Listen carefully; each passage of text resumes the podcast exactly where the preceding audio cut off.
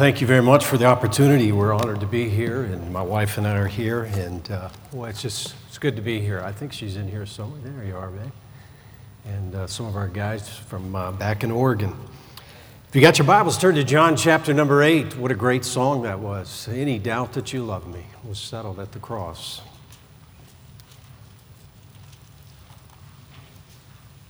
My wife and I have been married for almost 35 years. Um, I met her when I was in sixth grade, and uh, she was in fifth grade. Uh, we got married two weeks later. Um, it was Kentucky, you had to wait two weeks. So. But uh, if I could say this just while you're finding John there, boy, the best decision I ever made in this life, apart from salvation, was choosing my wife. And I'm not, I'm not sure that I've ever accomplished a thing in life, but if I have, it's been by the grace of God and the favor of a good wife. And you're in a perfect place, man, I'll tell you. I was, uh, you're, you're at a great spot, great season of life to be choosing your life's partner and uh, enter into that very prayerfully and carefully. But boy, I'm so grateful for what God has done for me through my wife. John chapter number 8 verse number 43 through 45. Let's stand together just very quickly, and uh, then we'll have you seated. verse number 43 Why do you not understand my speech, even because you cannot hear my word? You're of your father the devil, and the lust of your father you will do. He was a murderer from the beginning, and abode not in the truth, because there is no truth in him. When he speaketh a lie, he speaketh of his own, for he is a liar and the father of it. And because I tell you the truth, ye believe, believe me not. Let's pray. Our Heavenly Father, we ask for your help, your favor. We pray you'd guide and direct our words and our thoughts today. We'd ask you to speak to every heart as you alone can and are uniquely equipped to do. And I pray that you'd help us now in these few moments that we share. Bless these great young people from all across the country and around the world that have converged on this place to train for ministry. God, would you bless them? And I pray that these closing weeks of the semester would be weeks w- where they would finish well, finish strong. Amen. And may you be pleased by what's said done. May it be honoring and uplifting to you. We ask it in Jesus' name. Amen. You may be seated. In 35 years of ministry and different friends that I've had and and acquaintances that I've met and growing up in church, like probably many of you did. And um, uh, by the way, that we were in church because a man handed my dad a gospel tract. That was it. I really never knew him to be a soul winner, but he handed my dad a gospel tract. I was with my dad at a lumber company on a Saturday afternoon, loading two by fours in the back of a pickup truck. And uh, my dad went into the, uh, the truck, put it over the visor. The next morning, we went to church. And it was on that day that I saw my wife in a group uh, combined opening assembly in a Sunday school room. And that one day, that one event changed everything for me. So never underestimate the power of a gospel tract. Never underestimate that. I'm here today because of that gospel tract 45 years ago.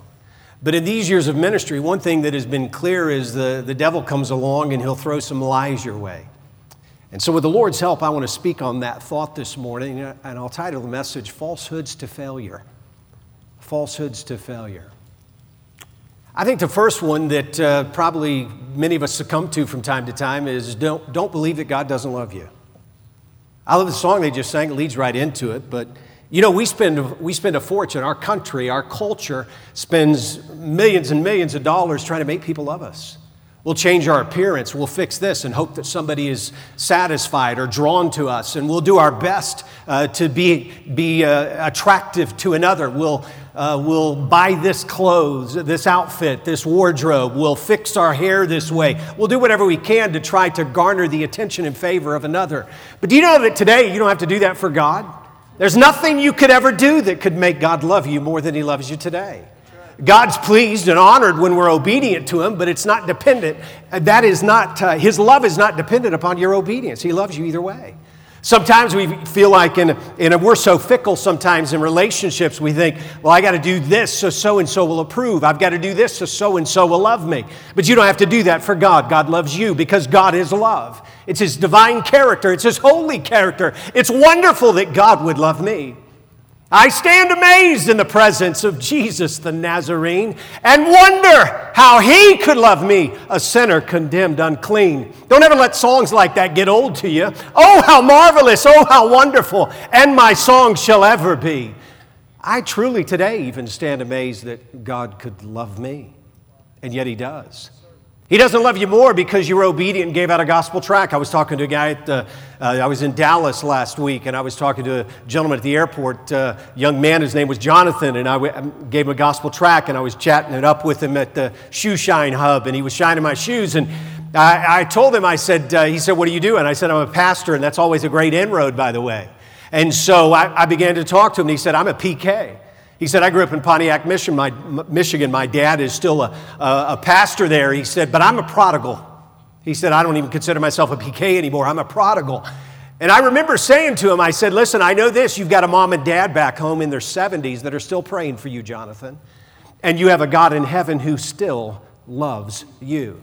Because God is love. Don't just get so used to and immune to it. You could never lose the love of God. God loves you. I love the song. It's one of my favorites by Frederick Lehman. He and his daughter had been traveling, and, and um, of course, he wrote the first two verses to that song, but he found the third verse, which is so powerful. I mean, the lyrics of it could we with ink the ocean fill? And were the skies of parchment made, were every stalk on earth a quill, and every man a scribe by trade, to write the love of God above would drain the oceans dry, nor could the scroll contain the whole, though stretched from sky to sky. Don't ever let the love of God fade from your senses. Don't ever take it for granted and be ever grateful for it. If you leave this college and you turn your back on God and you get away from the things of the faith and you get to a downward point in your life and you think, God could not possibly love me anymore. Look at what I've done and look at how I've lived. And we would pray that you would never make that turn in your life. But God will love you every bit then as He does today. Because you don't earn the love of God, God loves you. I'm talking to someone today, I would imagine a crowd this size, college young people, and you've wondered about that. I don't have any talents. I don't have any gifts. I don't have any natural ability. And, I, I'm kind of shy and awkward and backward. I'm not sure that God would love you. God loves you, young man. God loves you, young lady. If the dew of sin is fresh on your brow this morning, God still loves you because God is love. The first lie to not believe falsehoods to failures. Don't believe that God doesn't love you. Secondly, don't ever believe that sin is worth it. Don't ever believe that sin is worth it. The Bible does remind us. Sometimes people will say, well, the Bible says there's pleasure in sin for a season. Yeah, but you got to think about the totality of Scripture. Always give a warning about resting, W R E S T, or twisting, wrestling, or grappling with the Word of God. It's not for private interpretation. You can take a passage and say, Well, I think the Word of God says this, but you got to look at it the whole counsel of the Word of God. The Bible says that Moses choosing rather to suffer affliction with the people of God than to enjoy the pleasures of sin for a season. May I tell you this this morning? Don't ever believe that sin is worth it. It's been said that sin is the greatest detective, it always gets its man. And it always, the Bible, the Word of God tells us, be sure your sin will find you out. And so you may think, well, boy, I got away with this, or I got away with that. I'm reminded sometimes as I think about j- just in way of simple illustrations, the life I lived. My, I just turned 57 uh, not too long ago. And I look back over the years of my life, and man, there's a whole lot of sin in 57 years. There's a whole lot of bad thoughts in 57 years, words I wish I'd never said, places I wish I'd never been, anger that I wish I'd never entertained, and words which I wish I'd never spoken. And don't ever think for one moment that sin will be worth it. Some of you will wrestle that, particularly in your youth. The Bible reminds us in a way of caution let no man despise thy youth. And you're going to you're to face some temptations in life, but don't ever think for a moment that sin is worth it. May I say this about that, just kind of a, a, a sub thought? Sin never runs away and hides, it never does. I'm reminded of the story, perhaps you've heard of it. I think it was just a year or so ago. Billy, Billy Knight was a basketball player not too far from here at the University of California, Los Angeles campus, UCLA. And he played there in the latter part of the 90s into, I think, 2001, 2002. He was very successful. He was all, all Pac 12. And um, man, he was, a, he was great and everybody liked him. He had a winsome personality. And he, uh, man, he was going places. He didn't make it in the NBA. He was drafted, but he didn't make it. But he traveled overseas and played in several uh, leagues in, in Europe. He played in France and Japan. Eventually, the Phoenix Suns hired him as an assistant coach, and he was working in their developmental league program. And uh, last, uh, I think it was July a year ago, uh, he was uh, he was found on the side of the road in Phoenix, Arizona. About 2 o'clock in the morning, he had gone out and he'd taken his own life. He was a young man in his 30s. He was upwardly moving, and everybody thought he's going to be an NBA coach someday. But he left behind a note on his computer, and his family found it, and he began to talk about who he really was. He said, I've lied, I've stole, I've cheated, I've been dishonest. And he said, I- am totally different than what everybody thinks I am. And he said, and I can't take it any longer. And he wound up taking his own life because sin is never worth it, young person. One of the lies the devil will tell you is it'll be okay, it'll be okay. I'm reminded of a young man, uh, I was playing high school sports, uh, track and f- field and uh, cross country primarily, but some basketball. There was a guy lived not too far from me, and he, was the first person that uh, we were in high school together, rode the school bus together to public school. He was the first guy that offered me drugs. And uh, I, I, remember running from it and thinking, it, it, I didn't physically run from his presence, but my dad had told me, he said, stay away from that stuff.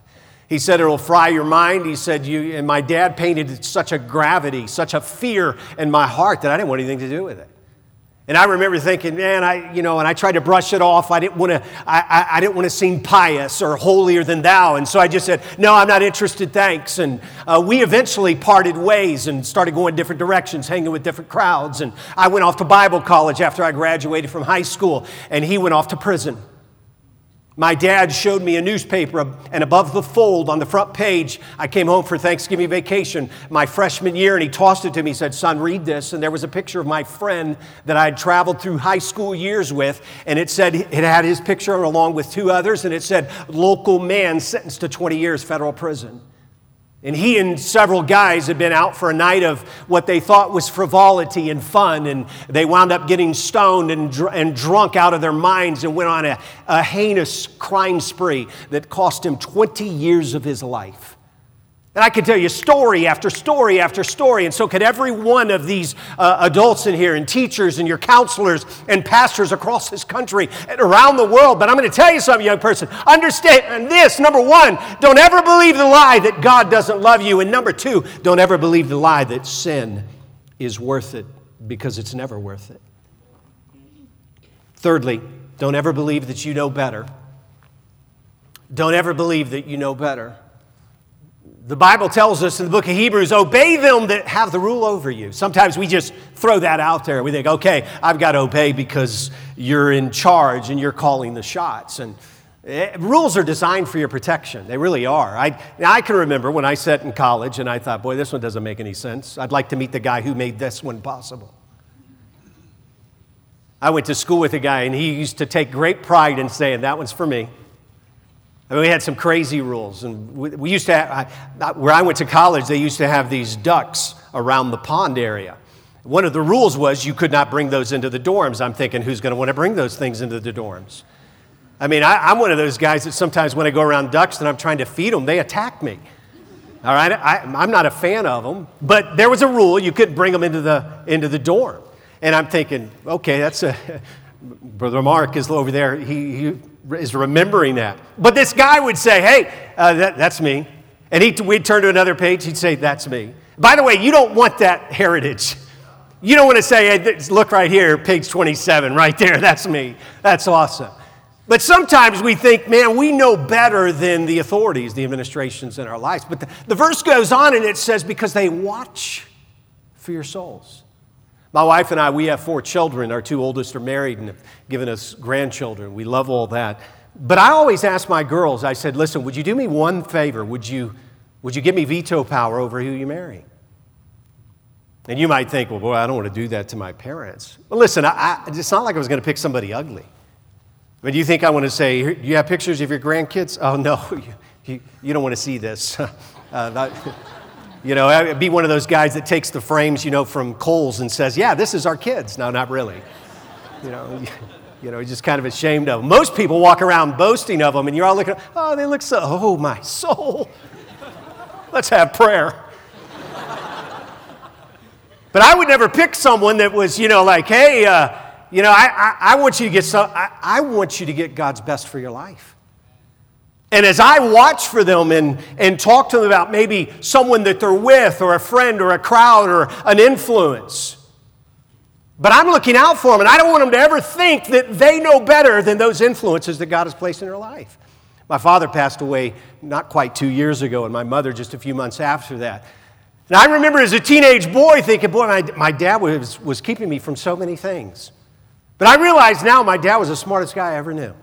He wasn't only brilliant academically, my dad was a voracious reader. And he was a, he was a college graduate, but he did, he did 34 years in the military, drafted in Korea, and then stayed in and did two tours in Vietnam and still managed to get his college degree while he was doing all of that. My dad was just brilliant.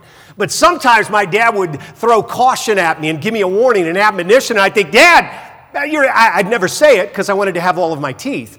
But, but I, I, I would think, Dad, you're not, you're not relative. You don't understand. You don't know this guy. But I can tell you this don't ever believe that you know better. Nobody here has it all figured out, but understand that uh, people that are watching for your souls are doing it. Uh, people that are expecting you to obey, they're doing it because they watch for your souls. They're going to give an account for that. The Bible says that they may do it with joy and not with grief. I ask my children to send me anytime they ever have a question about anything. They'll send me songs, uh, you know, particularly that may not necessarily be in our stripe, our culture, and I want them to send it to me because I want to listen to it. And I go over it with them. I said, Tell me why you think this is spiritual. Tell me you think, why you think it's good. If they hear something from someone or they're reading a book, I, I want to have that discourse with them. You say, Why? Because I think I know it all? No, I certainly don't. But I know this I've been down the road a little bit longer than they have. And I guarantee you, the people that God places in your life, your greatest influence are these counselors and teachers and instructors, and a mom and a dad back home, and a pastor and a youth pastor, and those people of influence. Don't ever think that you know better.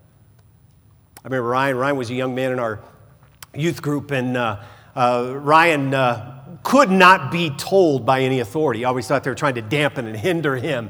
And so Ryan started out, and I'm going to hustle through this real quickly, but Ryan started out just experimenting with marijuana. Wasn't too long, Ryan got deeper and deeper into drugs. And today, Ryan is institutionalized. He can't even put a sentence together because the, the drugs and the addiction over all of those years just fried everything. But he had a dad and a mom who were saying, hey, stay away from that stuff. It'll, it'll hurt you. And I'm not talking just about drugs. I'm talking about influences. I'm talking about friends. I'm talking about the books you read. I'm talking about the music to which you listen. I'm talking about all the influences in your arena of life. Don't ever think for a moment that you know better because none of us do. God will put those people in there for a reason. Don't believe that God doesn't love you. Don't believe that sin is worth it. Thirdly, don't believe that you know better. May I say this? Fourthly, don't believe that you can't serve Him. Please don't believe that.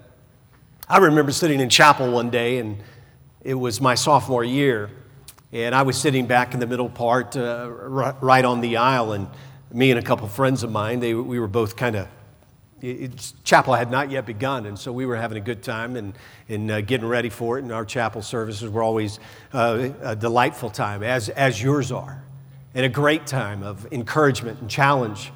And I was sitting back there, and this, uh, we, one fella probably thought we were having too much fun.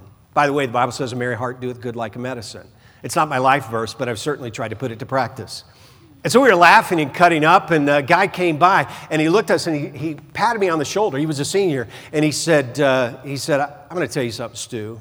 He said, You're, you're never going to do anything for God. He said, You're not serious enough. And I remember Brother Shetler, it really crushed me. I mean, because I, I, man, I was just sitting there laughing, and having fun. And, I, and he, by the way, those other two guys, they're both pastoring still. In fact, all three of us were still pastoring. I don't know whatever happened to the other guy who told us that. I kind of lost track of him after he graduated. But I guarantee there's probably somebody back home and you think, well, they know everything about you. They've said, what are you thinking about do, doing? Going to Bible college? You're going to preach, you're going to go to the mission field, you'll never make it. You can't make it on deputation. Have you, have you thought about the difficulties and the, the, the, the, obstacles in your life and the hindrances? And what about this? You've got this weakness and this, this failure and this shortcoming, all of those things. Don't believe for a moment that you can't serve Him. You know, one of the greatest Christians that ever lived was the Apostle Paul. Apostle Paul gets saved on the road to Damascus, and you think about how magnificent that testimony is. Here he is, and one day he's got orders in his hand to bind up everybody that proclaims the name of Christ. And man, he, all of a sudden he gets saved, boom, and his life changes so dramatically. But on that road, he says, Lord, what will thou have me to do? God doesn't answer him immediately. He says, Arise and go to the city, and it shall be told thee. There's a great lesson there, too, by the way. Many times you ask God, What's next? and he doesn't tell you. He says, Just go to the next city, I'll tell you later. That was an I'll tell you the later moment. But the Apostle Paul, we later learned that there was one standing there when Stephen was stoned, the first martyr there in the book of Acts. And the Bible says that he was there holding the coats. And I can't imagine that it, it wasn't often uh, in, in Paul's life that he didn't recall and think back. But what about that moment? What about that season? I'm going to tell you something. If God's forgiven, uh, let me say this the forgiveness of God doesn't need the approval of man. And if God has forgiven you and you say, Yes, but what about my past? Listen, if it's under the blood and you've been genuinely repentant and you've asked God for His mercy, which is new every morning, and you've asked God for forgiveness, forget about it. Because Paul would later said, This one thing I do, and then he proceeded to give us a three point outline. But in that outline, he said, Forgetting those things which are behind. Why? Because from the platform to the last chair in here, every one of us have a past. Every one of us have things we've done. Every one of us have weaknesses and faults and shortcomings, but don't allow the devil to discourage you and think, you're never going to make it. You're never going to mount for God. You can't serve God. That's a lie from hell. Don't believe you can't serve. Some of you just hanging on as we get to the closing days of the semester. Let me, let me caution you, you don't have a plan B for Christian service. Don't, don't, don't think for a moment, well, if this doesn't work out, and if I can't make it, and uh, you know, I'm not even sure, I'm just kind of testing the waters. No, no, no, a thousand times no. Don't you believe for one moment that you can't serve God. They just dedicated a yearbook to a servant of God who, as Brother Shetler said so well, used what he had. Whatever you've got, God knows it. He equipped you for a work that you don't even know about yet. And someday when you get there, you'll look back and you'll think, man, I did it not because of me, but because of who He is. So don't ever believe that you can't serve Him. Fifthly, may I say this don't ever believe you have plenty of time. I was jotting some notes for this message, Brother Getch, and I, I started going through the names of teens and college age young people whose funerals I preached. And I got to double digits real fast. And you know, without exception, every one of them thought they had their entire life in front of them. You know, you can be here today and gone today. You have, uh, what the Bible says, boast not thyself of tomorrow, for thou knowest not what a day bring forth. The Bible says, What is your life? It is but a vapor that appears for a little time, that vanisheth away. I remember one young man, he was in our church, and he surrendered to preach, and he was a terrific football player, and he had football scholarships. So he, he put that on the back burner, Christian service, and so he went off to college, and he started serving, started playing football, and he was all conference as a sophomore, junior, and senior. But one of the things his coach noted about him was his impeccable character, and so he asked him to be the driver, the designated driver, as the football players would go to parties and different things. And so he did that for a year. He never touched, drugs or alcohol because he said, Someday I'm going to serve God. Someday I'm going to serve God.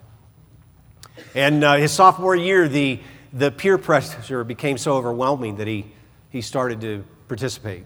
There's a little drink here or there at first. By the way, no one ever becomes a drunk on purpose. They always start with that first drink. And I know our culture is opening the doors, even somewhat in our Christian circles, to go ahead and do that just a little bit. But I'm going to tell you this, man. I, I stood beside the bed of my uncle as he hemorrhaged and blood was coming off the bed, and he was 42 years old, died from cirrhosis of the liver. They don't show you those pictures, but I'll never forget it.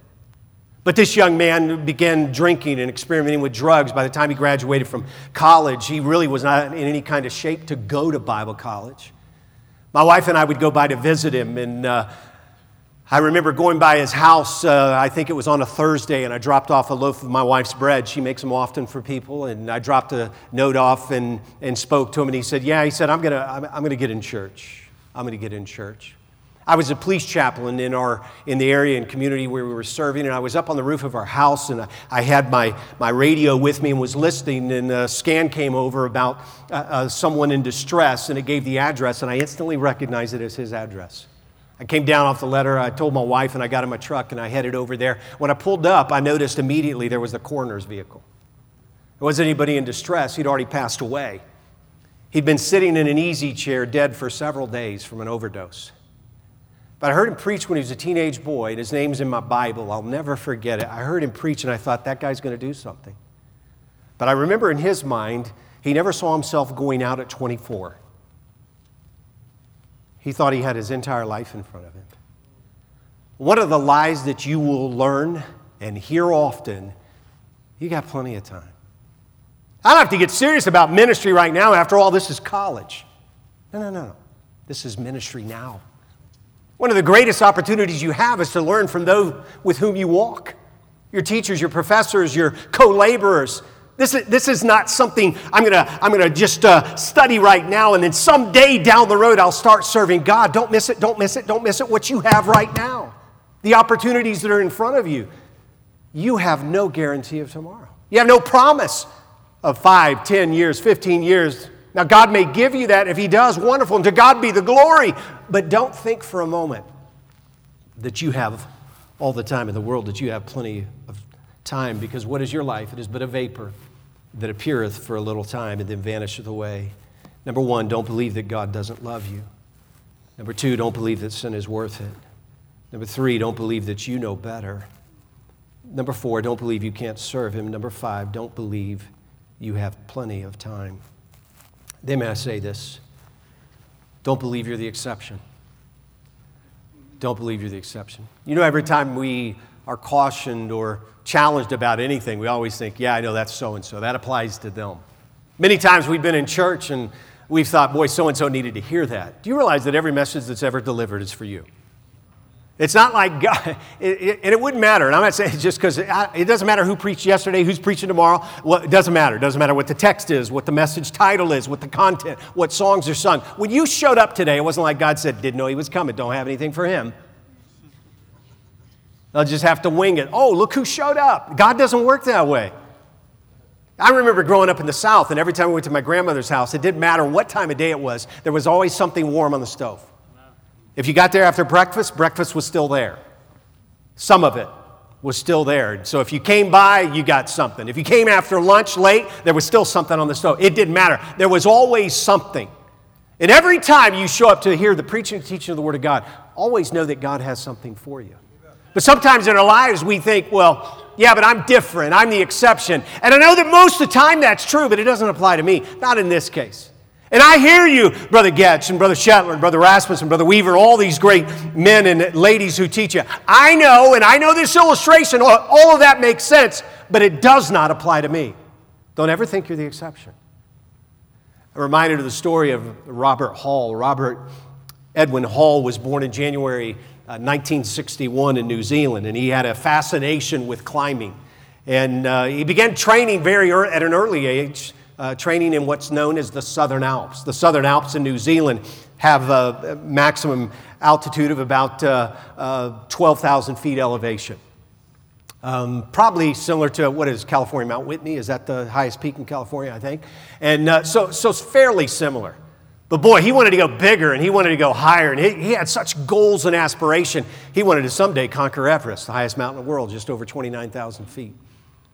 And he met a guy named Gary Ball, and Gary Ball and him became fast friends, and they started uh, traveling the globe. And almost every time they, they would climb a mountain, they, they would become more daring than ever before. They realized that they would have to take great risks and great challenges because mountain climbing is so expensive. They needed sponsors so that every time they felt they had to up the ante.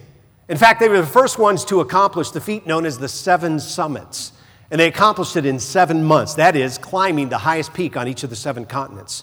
And they started in May with Everest and ended in December in Antarctica, Mount Vinson, the, the highest peak there. And over those seven months, man, they just said, Boy, I'll tell you what we got to do. We got to find and, and open and orchestrate our own climbing firm. And they did. It was called Adventure Consultants. And they would take people on these hikes, not even a hike, mountain climbing experiences. And I'm not talking about, you know, we have the idea I'm going to go on a hike. That's not, that's not what this is. These people would go where no one else goes, hardly. But adventure consultants quickly gained the notoriety as being the best, best mountain guide, uh, mountain guide experience on the planet. And it was very expensive. In fact, to climb with him and his team, to climb Mount Everest cost you about 65 grand. You had about 25,000 for permits to get to climb Mount Everest. You take a flight over to Nepal, Kathmandu, and a little puddle jumper, and then you'd get to an area where you'd start hiking to base camp. Base camp is just under 20,000 feet. There's camp one, two, three, and four, and from four, you try to summit on the very last day. But all of that time takes great time to get acclimated and get your body used to it. We're not used to breathing at 19,000 feet. Sherpas, who are native to that area, they can. It's not a, not a big deal to them. They're born in that environment. But nonetheless, Robert Hall and, and his group, Adventure Consultants, started in 1992. And by 1996, they had successfully brought 36 people to the peak of Mount Everest. In fact, at his time, he had climbed Mount Everest more than any other non Sherpa. Amazing, amazing story. But that when they get to uh, the last camp, as they have now acclimated over a period of weeks, you don't just say, I'm going to go to Mount Everest and show up and, hey, when do we start? You literally go from camp one to camp two and then come back as your body adjusts to the climate. Unbelievable, the harshest conditions on the planet. Mount Everest is literally at the jet stream. 29,000 feet. It's not unusual for winds to be gusting 70, 80, 90, even in excess of 100 miles an hour. Brutal, brutal conditions. There's a very small window, typically in May, when the conditions abate somewhat. And at that moment, that is when they try to make their summit typically May. Such was the case, May 10th, 1996. Robert Hall is gathered at Camp 4. They can see Mount Everest, it's clear. They look up there at some of the banners that have been planted by previous expeditions, and they can see them barely a wisp in the wind. And they realize that if we're going to go, tomorrow's our day. They would leave on, at midnight because the typical ascent from Camp 4 to the summit would take you anywhere from 8 to 10 hours. And it was, uh, in terms of distance, it was just over a mile, 1.07 miles, but a vertical ascent of over 3,000 feet in elevation. So you can imagine the degree of difficulty. In some places, you're literally climbing a 90 degree wall of ice in the most inhospitable conditions on the planet. But as Robert began to meet with each one of those individuals, and he said, We leave at midnight. And he said, But I got to give you some very serious instructions, and this is most important. And that is at 2 p.m., regardless of where you are on the slope. If you're on the South Col, the last, the last trek before you reach the summit, it doesn't matter. At 2 p.m., you turn around. Because you have to get back to this camp before dark sets, or you won't survive. So he goes around to every single person in the tent and he looks at them. He says, 2 p.m., you'll turn around, won't you? And they said, Yes, sir. 2 p.m., Doug Hansen was there. Lou Kasischke was there, among others. And he'd go to each one. There was a Japanese young lady who was going for her country, and there was a, a Jon Krakauer, who was a, a, an author for Outdoor Magazine. And he'd go to each one of them, 2 p.m., you'll turn around. Yes, sir. 2 p.m., you'll turn around. They all knew it. They all knew the rule, and they all knew the risks. So at 2 p.m., if you're not at the summit, you've got to turn around. Doug Hansen was one of those guys, and he had, he had tried to summit it two years prior. He got within 300 feet of the summit and he turned around because he knew I've got to turn around. 300 feet. We're talking about the distance across this auditorium practically. And he turned around. But on this day, Doug Henson said, I'm not turning around. And so uh, he had already been to the summit. Robert had been to the summit with several of his men. And he comes back and he, he, he encounters Doug Henson. And Doug Henson says, I'm not turning around. He said, I know what you said. It's 2 p.m. We got to turn around. He said, You will not make it if you don't turn around. He said, I'm going to turn around. There was another man standing next to him. His name was Luke Kasischke. Luke Kasischke was from Michigan. His father was a pastor. And he, he said, At that moment, he heard the voice. The title of his book is entitled After the Wind. And he said he dug his snow pick into the ground and got on both knees. Temperature's 20 to 30 below zero. The wind is blowing 70 miles an hour. And he says, You got to turn around because he knew the time.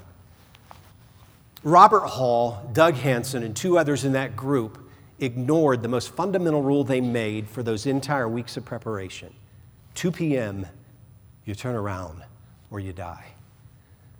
But I guarantee in the back of Robert's mind, I can do this. And every temptation that you'll ever face, and every lesson and learning that you'll ever get in this life, you'll face the temptation to believe you're the exception. I know what the pastor said. I know what my teacher said. I know what my dad said, but, but I'm the exception. Robert Hall's body was found 13 days later. It's frozen, completely encased in ice on the South Pole. At 28,000 feet of elevation, he froze to death. His body remains there as a reminder to everybody who passes that point, as do the bodies entombed in ice of so many others who thought, I'm the exception. I can make it. I'm going to tell you something, young people. There are many falsehoods to failure, but one of the greatest that traps so many of us is when we believe we're the exception. I gave you six quick thoughts this morning. Number one, I'm going to tell you this you are loved. I don't care who you are, you are loved. Number two, your sin is never going to be worth it. Number three, we do not know better. Number four, I have no promise of tomorrow. Number five, you can serve God. And number six, don't ever fall for the lie that you are the exception. The Bible says that the devil is a liar from the beginning. And he's trapped so many souls over the years. And, young man, he's after you. Young lady, he's after you. Don't believe the falsehoods to failure.